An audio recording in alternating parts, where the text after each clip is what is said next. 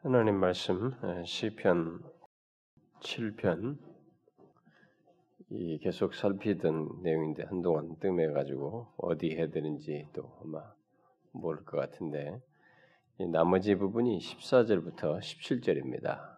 그래서 우리가 처음부터 다 살폈으니까 우리가 1절부터 쭉 한 절씩 교독하면서 끝절까지 읽어보도록 하십시다. 시편 7편 1절부터 17절 교독합니다. 여호와 내 하나님이여 내가 주께 피하오니 나를 쫓아오는 모든 자들에게서 나를 구원하여 내소서. 건져낼 자가 없으면 그들이 사자같이 나를 찢고 뜯을까 하나요. 여호와 내 하나님이여 내가 이런 일을 행하였거나 내 손에 죄악이 있거나 화친한 자를 악으로 갚았거나 내 대적에게서 까닭없이 빼앗았거든. 원수가 나의 영혼을 쫓아 잡아 내 생명을 땅에 짓밟게 하고 내 영광을 먼지 속에 살게 하소서. 여호와여 진노로 일어나사 내 대적들의 노를 막으시며 나를 위하여 깨소서. 주께서 심판을 명령하셨나. 민족들의 모임이 주를 두르게 하시고 그 위 높은 자리에 돌아오소서. 여호와께서 만민에게 심판을 행하시오니 여호와의 나의 의와 나의 성실함을 따라 나를 심판하소서. 악인의 악을 끊고 의인을 세우소서. 의로우신 하나님이 사람의 마음과 양심을 감찰하시나이다. 나의 방패는 마음이 정직한 자를 구원하시는 하나님께 있도다. 하나님은 의로우신 재판장이시며 매일 분노하시는 하나님이시로다. 사람이 회개하지 아니하면 그가 그의 칼을 가르시며 그의 활을 이미 당기어 예비하셨다.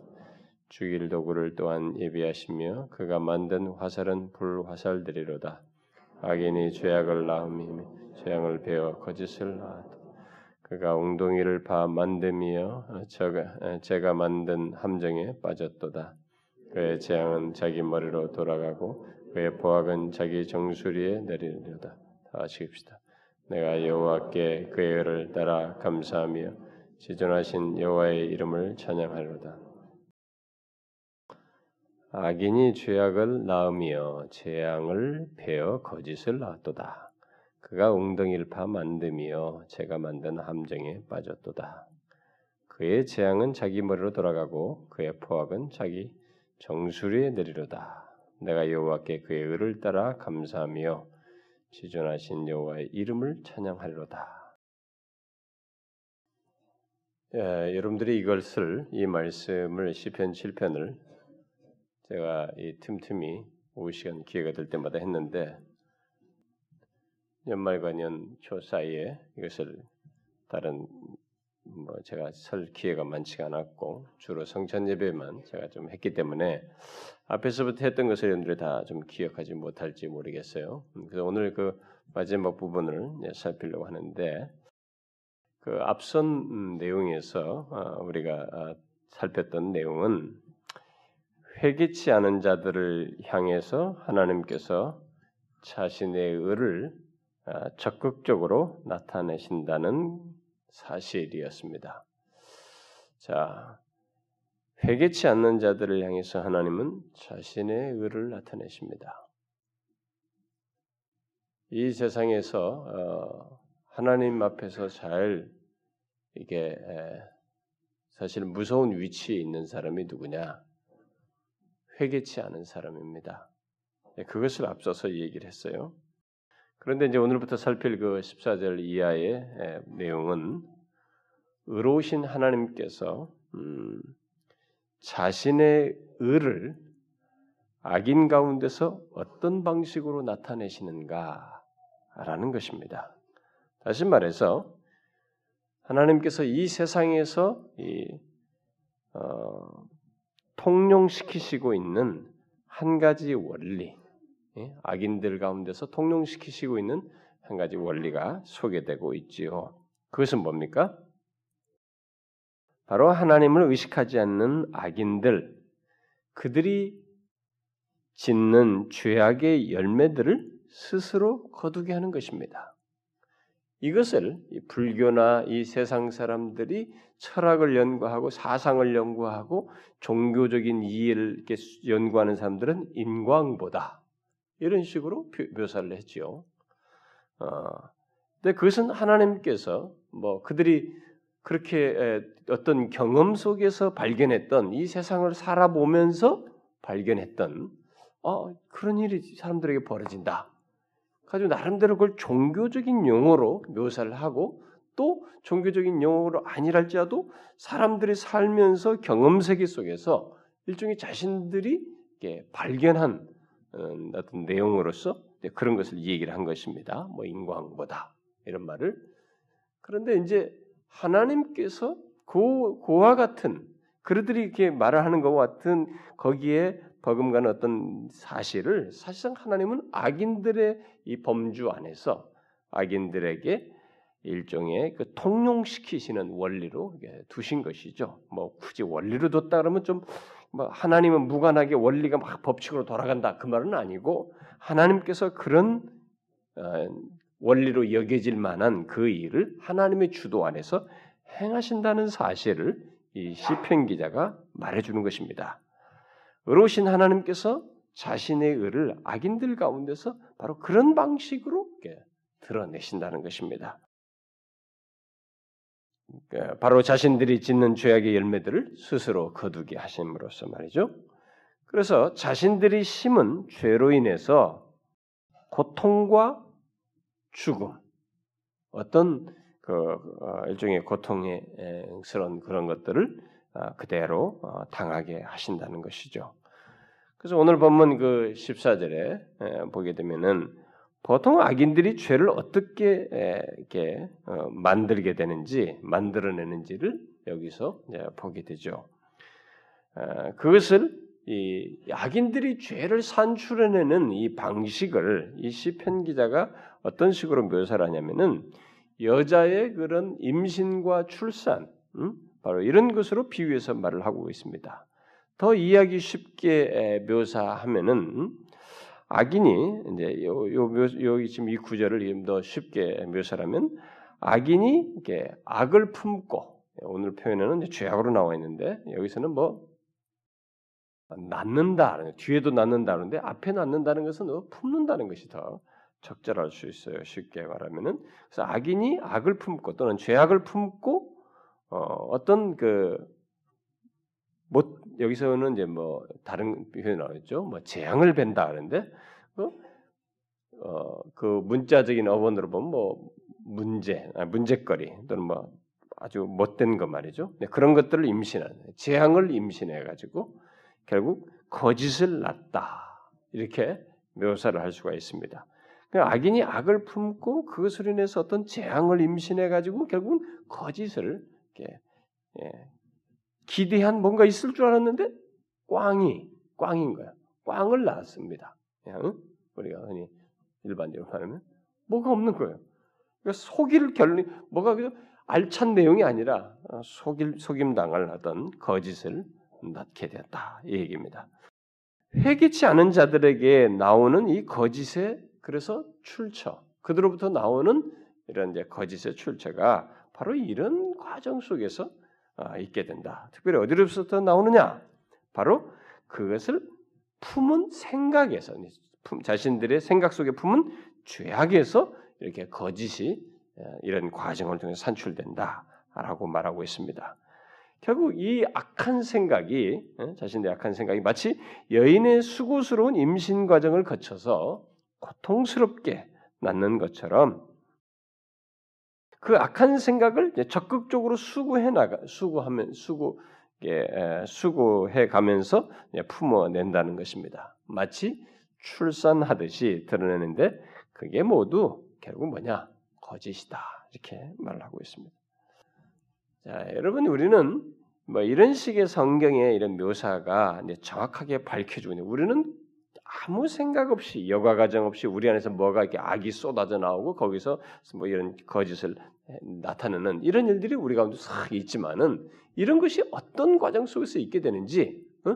어, 우리는 그냥 그냥 경험하고 지나가는데 이런 어떤 과정 속에 있게 되는지 에, 여기 성경이 명확하게 밝혀주고 있어요. 그러니까 인간 안에서 이게 죄가 이게 악한 생각이 이렇게 배태되어서 그것이 그냥 어, 고통스럽게 에, 이런 어떤 그 과정을 갖고 나중에 어, 거짓을 품어내는 이런 것에 대해서 하나님은 이 과정에 대해서 전혀 모르는 바가 아니라는 거예요. 그 과정을 다 아신다는 사실을 우리에게 밝혀주고 있습니다. 이런 면에서 성경은 하나님은 우리에게 있어서 이 죄악의 산출, 죄악의 배태, 죄악이 이렇게 우리 안에 인간 안에 한 인간 안에서 어떤 과정을 거쳐서 산출해내는 이 모든 과정에 대해서 그는 몰라라 하지 않고 정확한 이해를 가지고 있다라는 것을 우리에게 여기서 이 내용을 통해서 보여줍니다.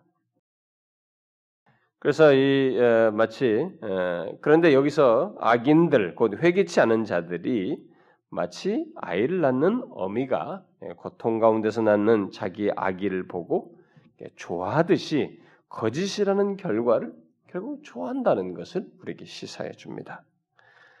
아, 참 재밌지 않습니까? 아, 자신들이 이게, 아, 이런 비유를 통해서 아, 아이는 아이를 낳는 어미가 막 이게 결국 자기 산고를 거쳐서 나온 아기를 기뻐하듯이 좋아하듯이 자신들이 그런 악한 생각을 가지고 이렇게 그 과정을 거쳐서 어떤 도달하게 된 이 거짓이라는 결론을 이들이 좋아한다는 거예요.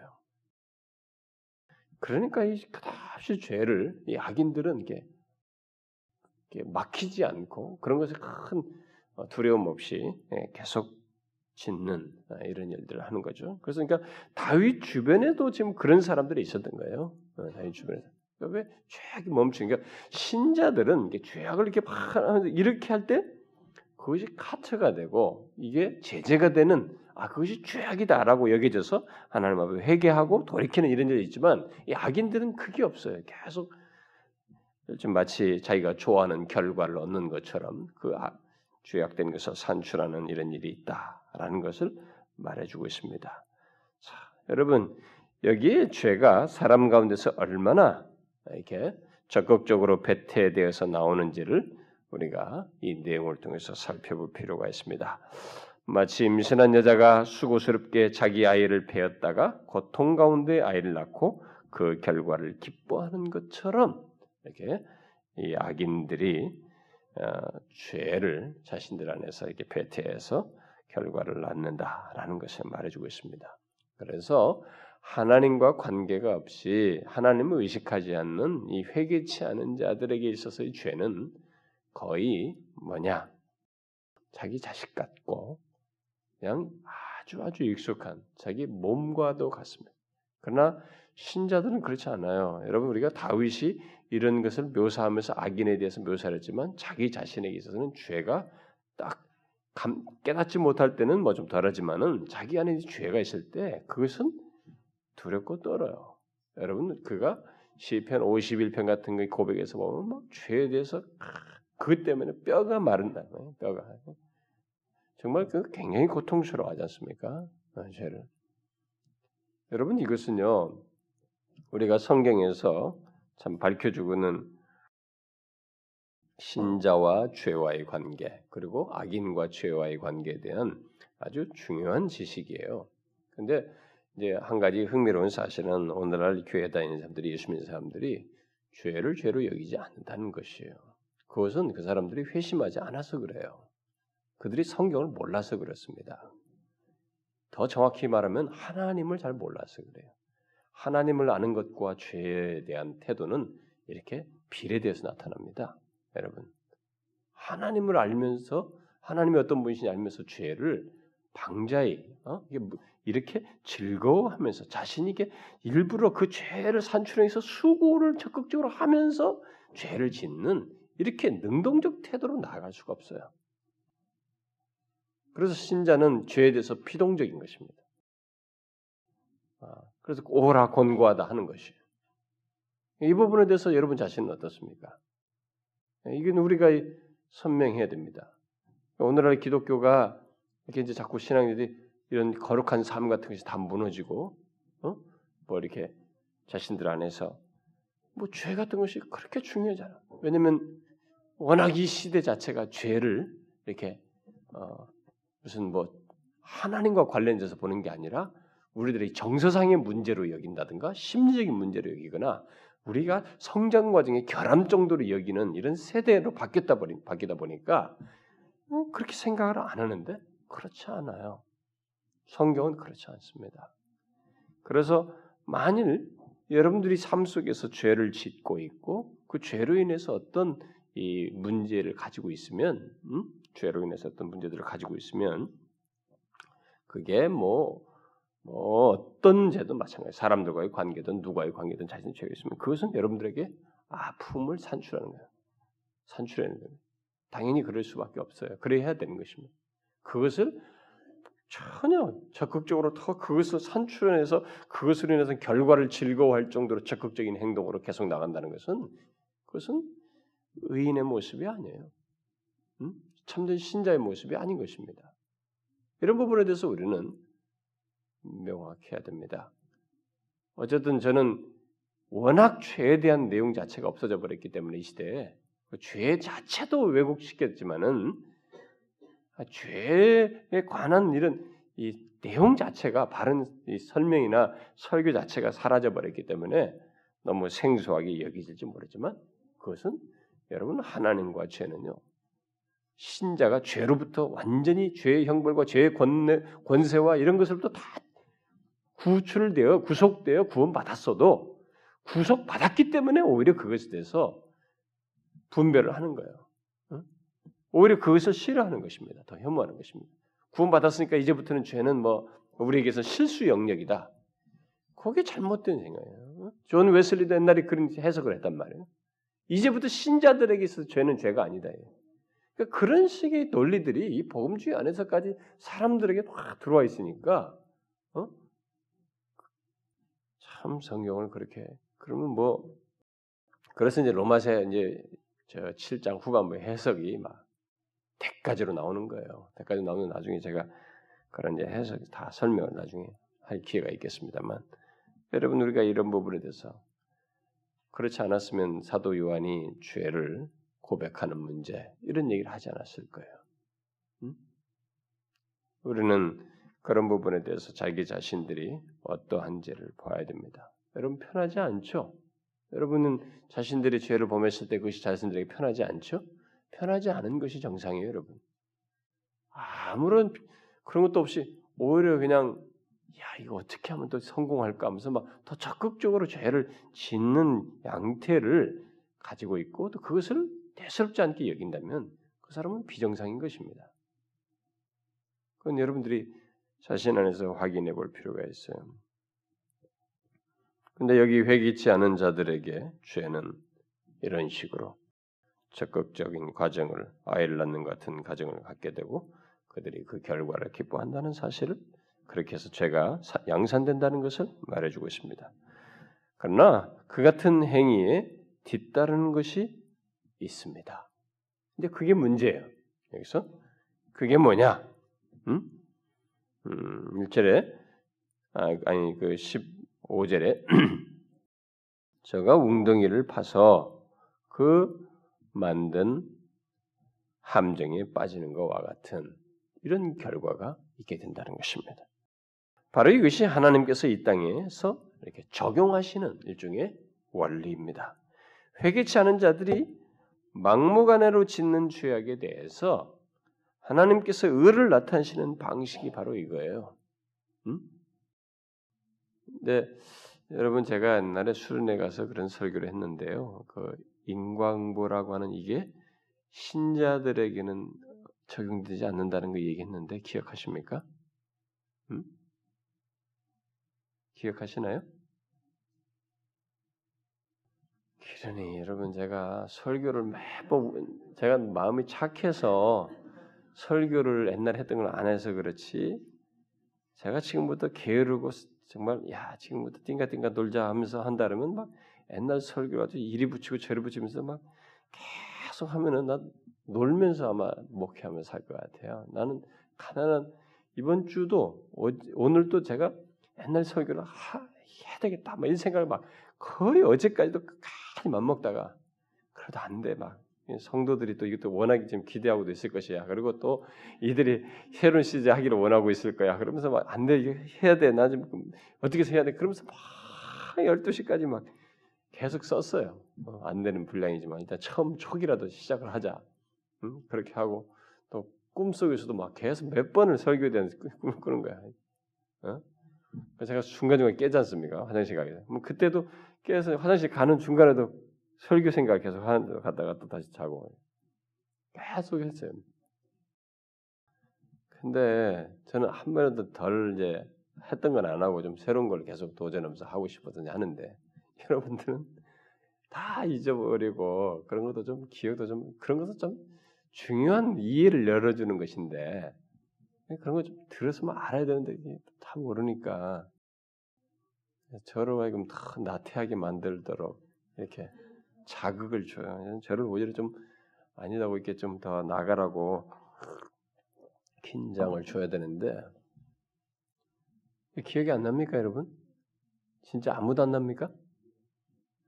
한번 솔직하게 얘기해봐요. 아무도 안 나요? 예? 진짜 안 납니까? 이야, 참 놀랍네요. 여러분 이 세상 사람들이 지금 발견해낸 불교에서 이런 데서 발견해낸 인과응보다라고 하는 것은 이런 식의 이런 하나님께서 지금 본문에서 이 시편 기자가 밝혀낸 것 같은 이런 사실, 자신들이 이게 어, 지은 짓는 짓는 죄악의 열매들을 이렇게 스스로 거두게 하시는 것을 주도하시는 거 있잖아요. 그걸 볼 때 인간의 경험 속에서 보면 아 인과응보의 원리가 있구나라고 사람들이 이제 발견한 것 같은 이런 것은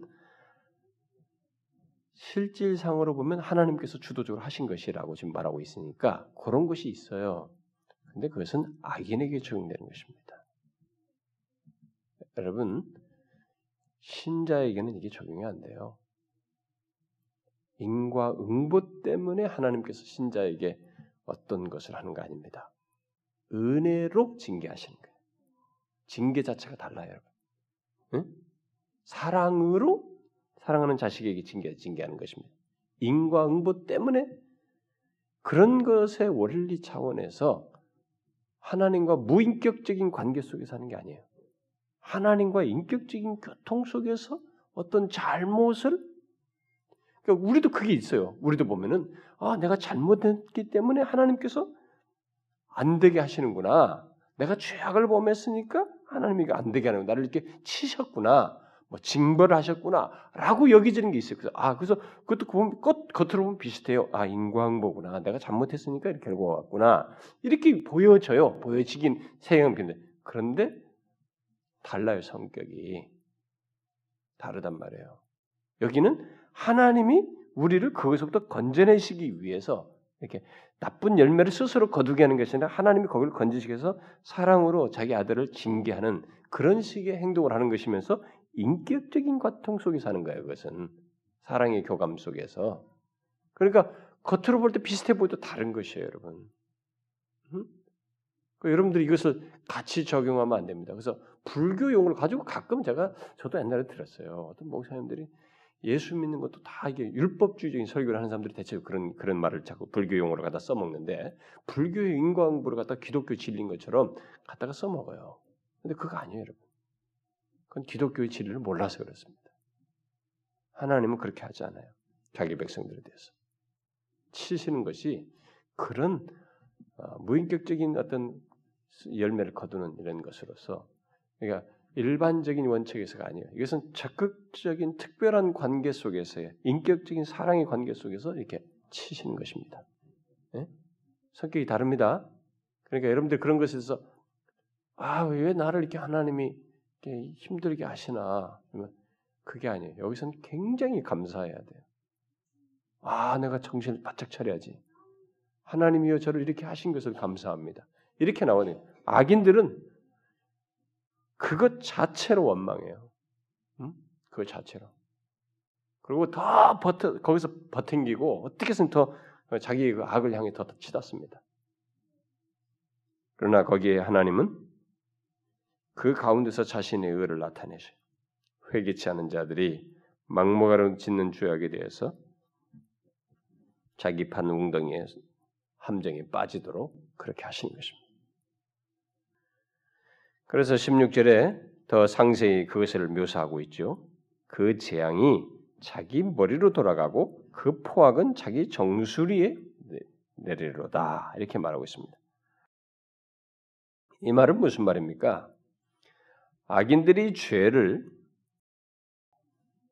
스스로 이 죄를 짓지만은 그 결과를 자기 자신에게 정확하게 돌아가도록 하신다는 것입니다. 이런 표현을 쓰는 것을 통해서 악인들이 죄를 아주 자연스럽게 어, 짓고 이게 어, 적극적으로 짓지만은 그 결과를 이렇게 가능성 차원에서가 아니라 정확하게 그 결과가 돌아가도록 하신다는 것입니다. 요게 이제 중요한 거예요. 여기에 하나님의 개입이에요. 우연성인 것이 아닙니다. 가능성의 창조가 아니고 하나님께서 정확하게 그 일을 주도하신다는 것을 시사해 주는 말이 바로 이 16절 말씀이에요. 우리말 성경에 이 앞에 자기 머리로 돌아온다고 말하고 그 다음에는 자기 정수리로 돌아온다라고 번역한 것은 약간의 이제 의역을 한 것입니다. 의역한 건데 머리로 돌아오되 정수리로 머리 한복판에 돌아온다라고 이렇게 말을 한 것이죠. 무슨 말이에요? 정확도가 탁월한 것이죠, 여러분. 아주 정확하게 되돌아온다라는 얘기입니다. 하나님께서 아담에게 처음으로 네가 먹는 날에 반드시 죽는다, 정령 죽는다라고 한 대로 정확히 그렇게 했습니다. 음? 은혜의 영역으로서 그를 이렇게 어, 하시는 더 시간을 연장하는 그런 일이 있어도 그는 그대로 죽었어요. 육체의 죽음을 맛보아야 했습니다. 그리고 영적인 하나님으로부터 분리도 죽음에 맛보아야 했습니다. 그리고 죄의 삭시 사망으로 돌아온다고 한 대로 그대로 되게 하신 것처럼 그래서 그 원칙이 지금까지도 모든 예외 없이 인간에게 하나님께서 아주 특별하게 그 엘리야나 에녹 같은 사람을 제외하고는 모두에게 한 것처럼 하나님의 은혜의 절대적인 은혜, 주권적인 은혜 그것이 아닌 한 하나님께서 이것을 그대로 정확하게 돌아오게 하셨습니다. 그래서 회개치 않은 자들의 회개치 않은 자들이 그, 어, 그 그들이 범하는 이 죄악은 하나님께서 정하신 대로 반드시 그들 위에 돌아간다는 것입니다. 여러분 신자의 장점이 뭐예요? 죄 형벌을 해서 죄가 주는 그 반드시 받아야 할 것이 굉장히 많습니다. 근데 그런 것들이 우리에게 돌아오지 않는다는 거예요. 죄의 형벌로부터 벗어난다. 어? 정죄함이 없다. 예수 그리스도만 그가 우리를 다 당하심으로. 그럼 사람들이 그럴 거 아니에요? 아니 그럼 우리들도 예수 믿다가 이렇게 어려움을 겪을 수 있고 하나님께서 뭐 이렇게 그것은 아니에요, 여러분. 제가 앞에서 말한 것처럼 하나님은 그것은 자신의 관계 속에서 우리의 사랑을 증명하시는 행동들이에요. 응? 인과응보도 아니, 아니라는 말입니다. 응? 그래서 이 욥을 괴롭힌 것이 네가 죄를 지었기 때문에 이런 거야. 이렇게 막 계속 그 하나님을 안다고 하는 사람들이 그래도 나름대로 그런 걸 믿음을 뭐 가지고 있고 하나님에 대한 이해가 있는 사람들이 막 떠들어대면서 공격을 했단 말이에요. 하나님한테 다 혼나잖아요. 나중에 서 아니에요. 근데 여기 악인에게 있어서는 회개치 않은 자들에게서는 죄악이 하나님께서 정하신 대로 반드시 그들 위해 되돌아간다는 것입니다. 결국 악에 대해서 하나님께서 세우신 뜻이 어, 세우신 뜻이 이제 결국 바로 밝혀지게 그게 뭐냐 부메랑 같다는 것입니다. 사람들은 이런 식의 어떤 결과를 겪을 때 자꾸 우연이라고 생각해. 하나님을 모르는 사람들은 그냥 우연이라고 재수가 없다 뭐 응? 어쩌다 일이 안 풀리고 말이야 뭐 했다 그래서 뭐 살풀이를 한다든가 뭐 이렇게 한다든가 뭐 이렇게 막 뭐 귀신 덮어씌운 줄 알고 뭐 이렇게 막 그렇게 하는데 소용없어요. 하나님이 그걸 그들 가운데서 적극적으로 이런 일을 이렇게 뜻을 정하셔서 실행하시는 것이기 때문에 일반적인 영역에서 우연도 아니고 인생 답안서도 아닙니다. 그것은 앞에서 이미 12절과 13절에서 말하는 하나님께서 가르신 칼과 화살, 그 화살의 결과인 것입니다. 다시 말하면 하나님의 의의 의로운 행위요 매일 의분을 펼치시는 하나님의 행위로 말미암은 것이다. 그래서 지금도 하나님은 일반 은혜를 베푸시는 중에서도 이런 자신의 의로운 행위를 어, 나타내시고 있는 것입니다. 악인들 가운데서 그것이 어, 우리 주변에 흔하게 볼 수 있는 어, 그런 것은 대부분의 인간들이 아담의 범죄 이래 이 매일 의분을 펼치시는 하나님의 행위에 따라 죄로 인한 고통을 받고 있기 때문에 그런 것입니다. 우리 주변에서 이런 사람들 고통받는 그 것이 많은 것은 다 그런 것입니다. 그걸 떨쳐보겠다고 인간들이 뭘 아무리 해봐야 소용없어요. 음, 그것은 뭐 푸닥거를 해도 무슨 뭐 고해 뭐, 뭐 아니 뭐 이렇게 어, 돌을 닦고 해도 소용없습니다. 거기서 벗어나지 않아요. 그래서 우리는 이것을 알아야 합니다. 이 세상의 모든 무질서, 질병, 고통, 슬픔 그리고 죽음이 다 죄로부터 왔고 또 그런 많은 삶의 가운데서 하나님이 의로우신 행위를 하시는 중에 그들에게 이런 자신들이 합한 함정에 빠지고 어, 스스로 지은 죄에 대한 열매를 거두게 하는 어, 죄가 주는 이런 파괴적인 것들을 경험케 하시는 것입니다. 그런데 그것을 알지 못하고 계속 죄를 잉태하여 출산한다는 것, 그리고 그 죄가 주는 모든 고통과 죽음으로부터 구원받기를 구하지 않는다는 것만큼 이 세상에서 어리석은 것이 없다는 거예요. 이 세상에서 가장 불행스러운 것 중에 하나가 바로 그거예요. 그런 것으로부터 구출을 받을 수 있는 길을 모색하지 않는다는 것입니다. 그냥 그것을 그냥 원래 인생인 양 생각하면서 사람들이 산다는 것입니다. 그렇지 않은데 여기 시편 기자를 보십시오. 그는 7편 서두에서 말을 했지 않습니까? 아, 마음의 어떤 눌림과 고통 가운데서 기도를 시작하잖아요. 여호와 내 하나님이여 내가 주께 피하오니 나를 쫓아오는 모든 자들에게서 나를 구원하여 내소서. 건져낼 자가 없으면 그들이 사자같이 나를 찢고 뜯을까 하나이다. 만일 하나님께서 건져내시지 않으면 누가 건져낼 사람만 없, 분만 없다면 저는 그냥 사자에게 딱 찢기듯이 찢길 상황입니다. 이렇게 철박하게 기도를 하지 않았습니까? 소두에서. 그러나 이 후반부에 와서 보십시오. 우리 뒷 부분에 마지막 오늘 부분에 와서 그가 후반부에서 가진 강한 확신이 무엇입니까? 뭐예요? 하나님의 굽지 않는 판단과 어? 뒷부분에서 후반부로 볼수록 하나님의 굽지 않는 판단과 완전하신 의가 사람들 가운데서 매일 매일 행해진다는 것을 확신했습니다. 예? 앞에서도 이런 얘기 했잖아요.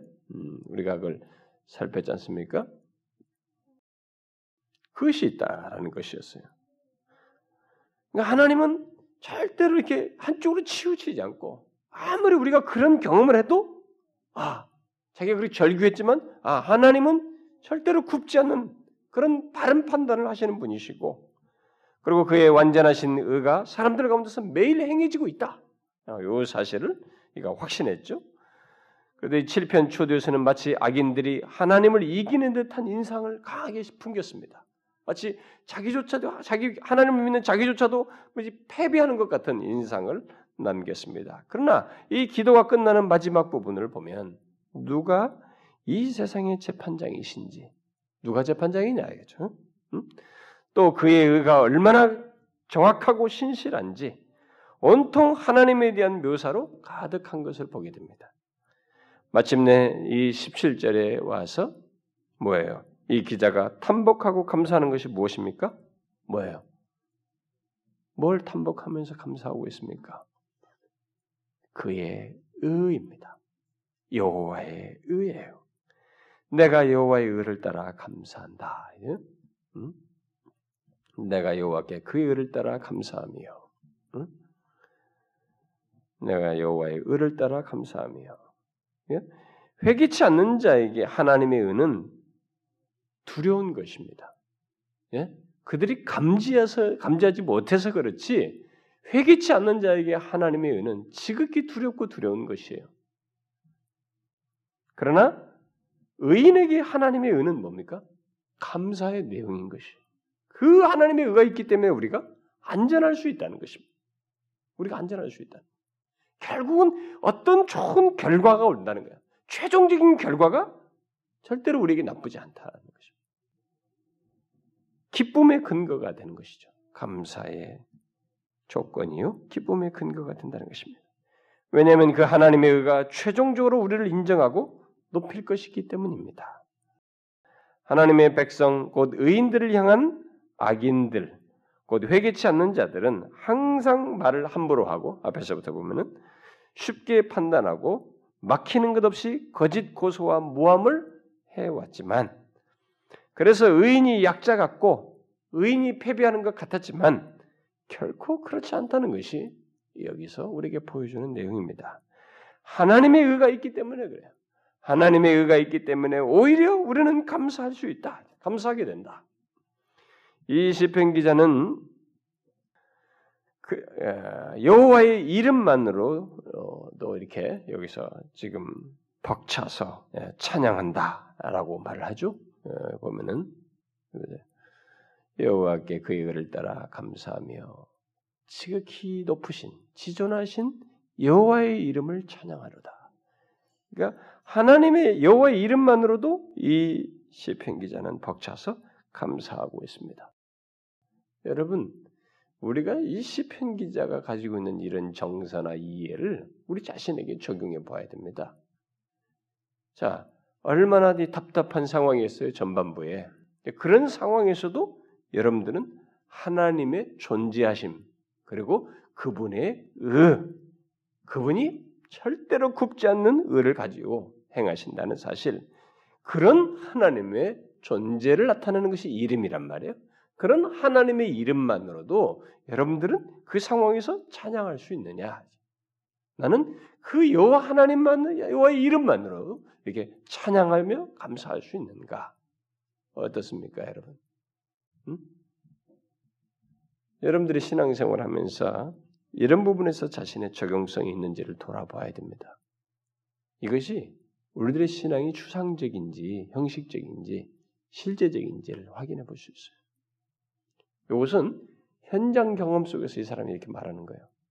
그냥 아, 오늘 기분 째지는데 한번 읊어볼까 하면서 막 하늘을 바라보면서 딩가딩가 하면서 하나님은 여호와 이름은 찬양하리라 이렇게 아니에요, 여러분. 앞이 막막이잖아. 사자가 날 잡아먹을 것 같다고 말한 것처럼 자기가 죽을 상황, 누가 구출해내자면 죽을 것 같은 그런 절박한 상황에서 여호와의 이름으로 찬양하는 것입니다. 여호와 이름만으로도 하나님의 의가 굽지 않는다는 사실만으로도 이 사람은 감사하면서 그걸 감사의 근거로 삼고 기쁨의 내용으로 삼고 있는 것입니다. 어떻습니까?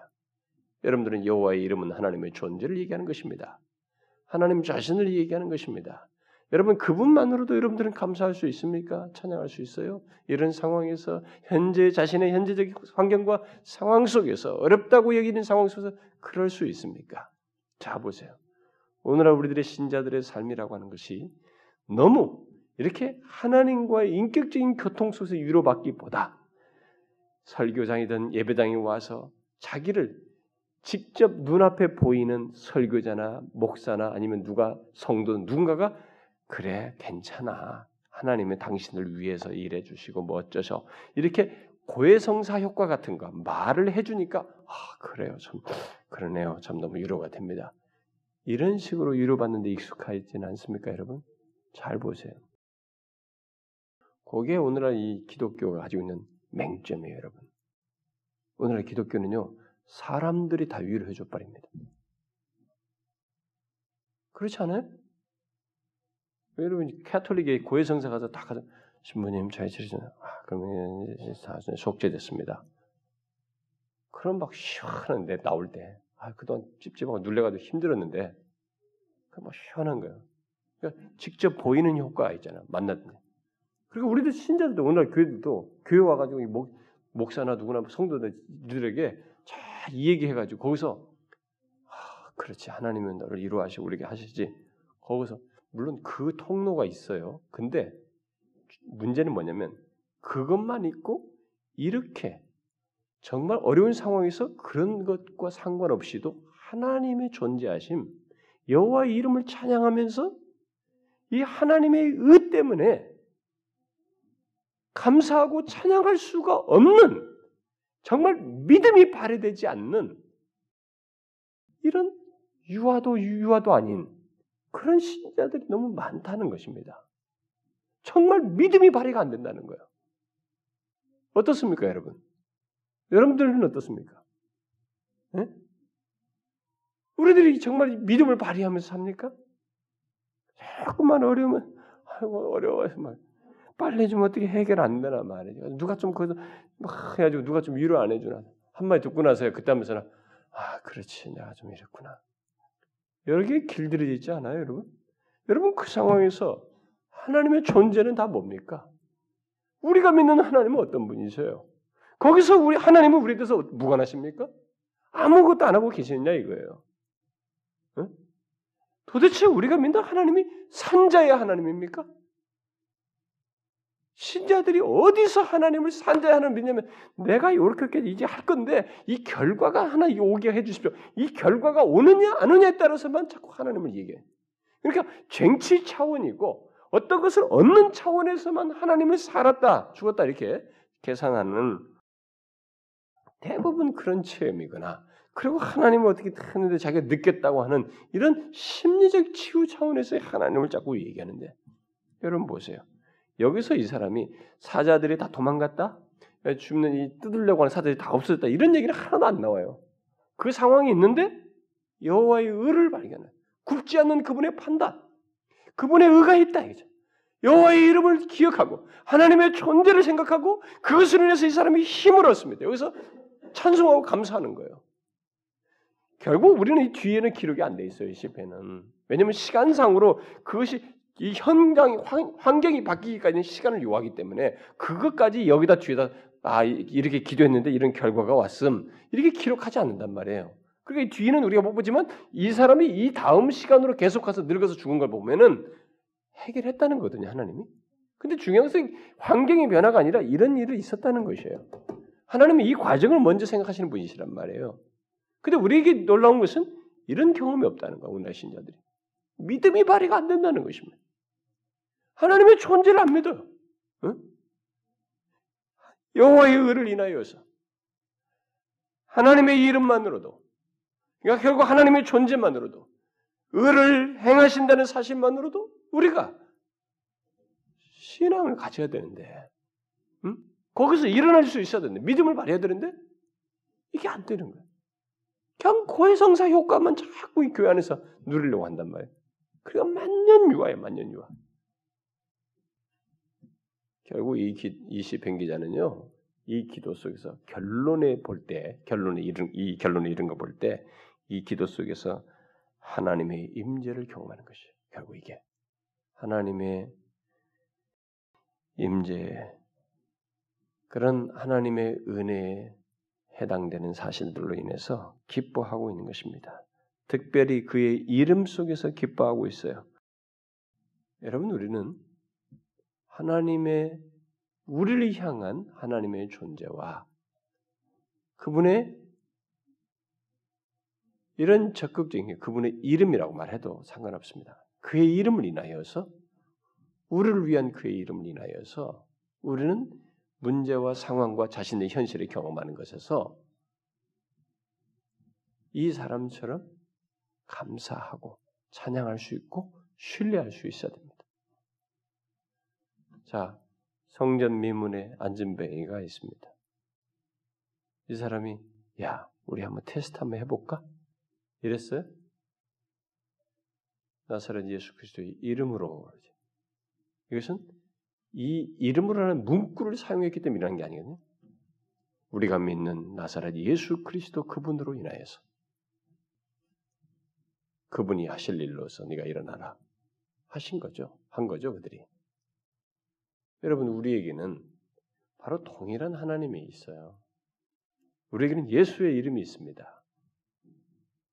우리는 이 예수의 이름을 그런 우리를 위한 예수 그리스도의 존재와 하나님의 존재를 우리가 동일하게 가지고 있기, 가지고 있기 때문에 어, 관계를 가지고 있기 때문에 우리는 모든 상황에서 그 사실만으로도 감사할 수 있어야 돼. 어때요, 여러분? 이런 부분에서 우리는 믿음의 야성이 필요합니다. 음? 그럼 믿음에 좀 이렇게 적용이 필요한 거예요. 제발 여러분들이 혼자 있을 때에도 홀로 다 상황이 막힌 것 가운데서도 이런 예수 그리스도 바로 하나님의 이름을 찬양하고 그것으로 인해서 여러분들이 또 그분의 의를 인하여서 감사할 수 있어야 돼요. 한번 보세요. 그리고 그때 정말 이렇게 믿고 이런 결론에 도달한 자에게 하나님께서 어떻게 하시는지 한번 경험하시라고요. 아시겠습니까, 여러분? 우리가 분명히 이런 걸 믿어야 됩니다. 예? 믿음을 발휘하십시오. 우리들의 신앙순이 막 너무 사람들을 유아신자로 다 만들어 놔가지고 목사에게 다 코가 깨, 깨게 만들어 놨어요. 목사 말 안 들으면 다 떨어져 나가는 거예요. 계속 문제가 있으면 목사가 다 말해줘야 돼. 그거 아니에요. 여러분들은 사람에 의해서 좋고 나쁘가 결정되면 안 됩니다. 상황이 똑같고 달라도 하나님의 그 다급한 상황에서도 여호와의 굽지 않은 의가 있지 않는가? 그분이 우리에게 존재하시지 않는가? 그분의 이름을 그 인하여서 나는 그래서 찬양한다. 그분 때문에 감사한다. 이런 게 믿음으로 있어야 됩니다. 믿음으로 그것이 발휘 돼야 되는 거예요. 환경 속에서. 이게 믿음이에요, 여러분. 신앙생활이에요. 이런 신앙생활의 경험이 있기를 바래요. 기도합시다. 하나님 아버지, 우리가 눈에 보이는 것으로 모든 것을 평가하고 눈에 보이는 것에서 요동치고 그러면서 은연중에 하나님을 믿노라 하지만 보이지 않는 하나님이 자신의 의를 행하시며 때를 따라서 악인들에게는 악인들의 취하는 방식으로 자기 백성들은 그 가운데서도 지키시며 뜻을 이루시며 보호하시고 지키신다는 사실을 그런 의의 하나님이신 것을 실제적으로 믿지 못하는 저희들의 이런 부족과 결함들을 용서하여 주옵소서. 그러지 않기를 원합니다. 이 시편 기자와 같이 어떤 상황이든지 더욱 하나님을 의지하며 의의 하나님을 기억하고 오히려 그 하나님의 의를 인하여서 감사하고 기뻐하며 안심하고 찬양하는 저희들 되게 하여 주옵소서. 예수 그리스도의 이름으로 기도하옵나이다. 아멘.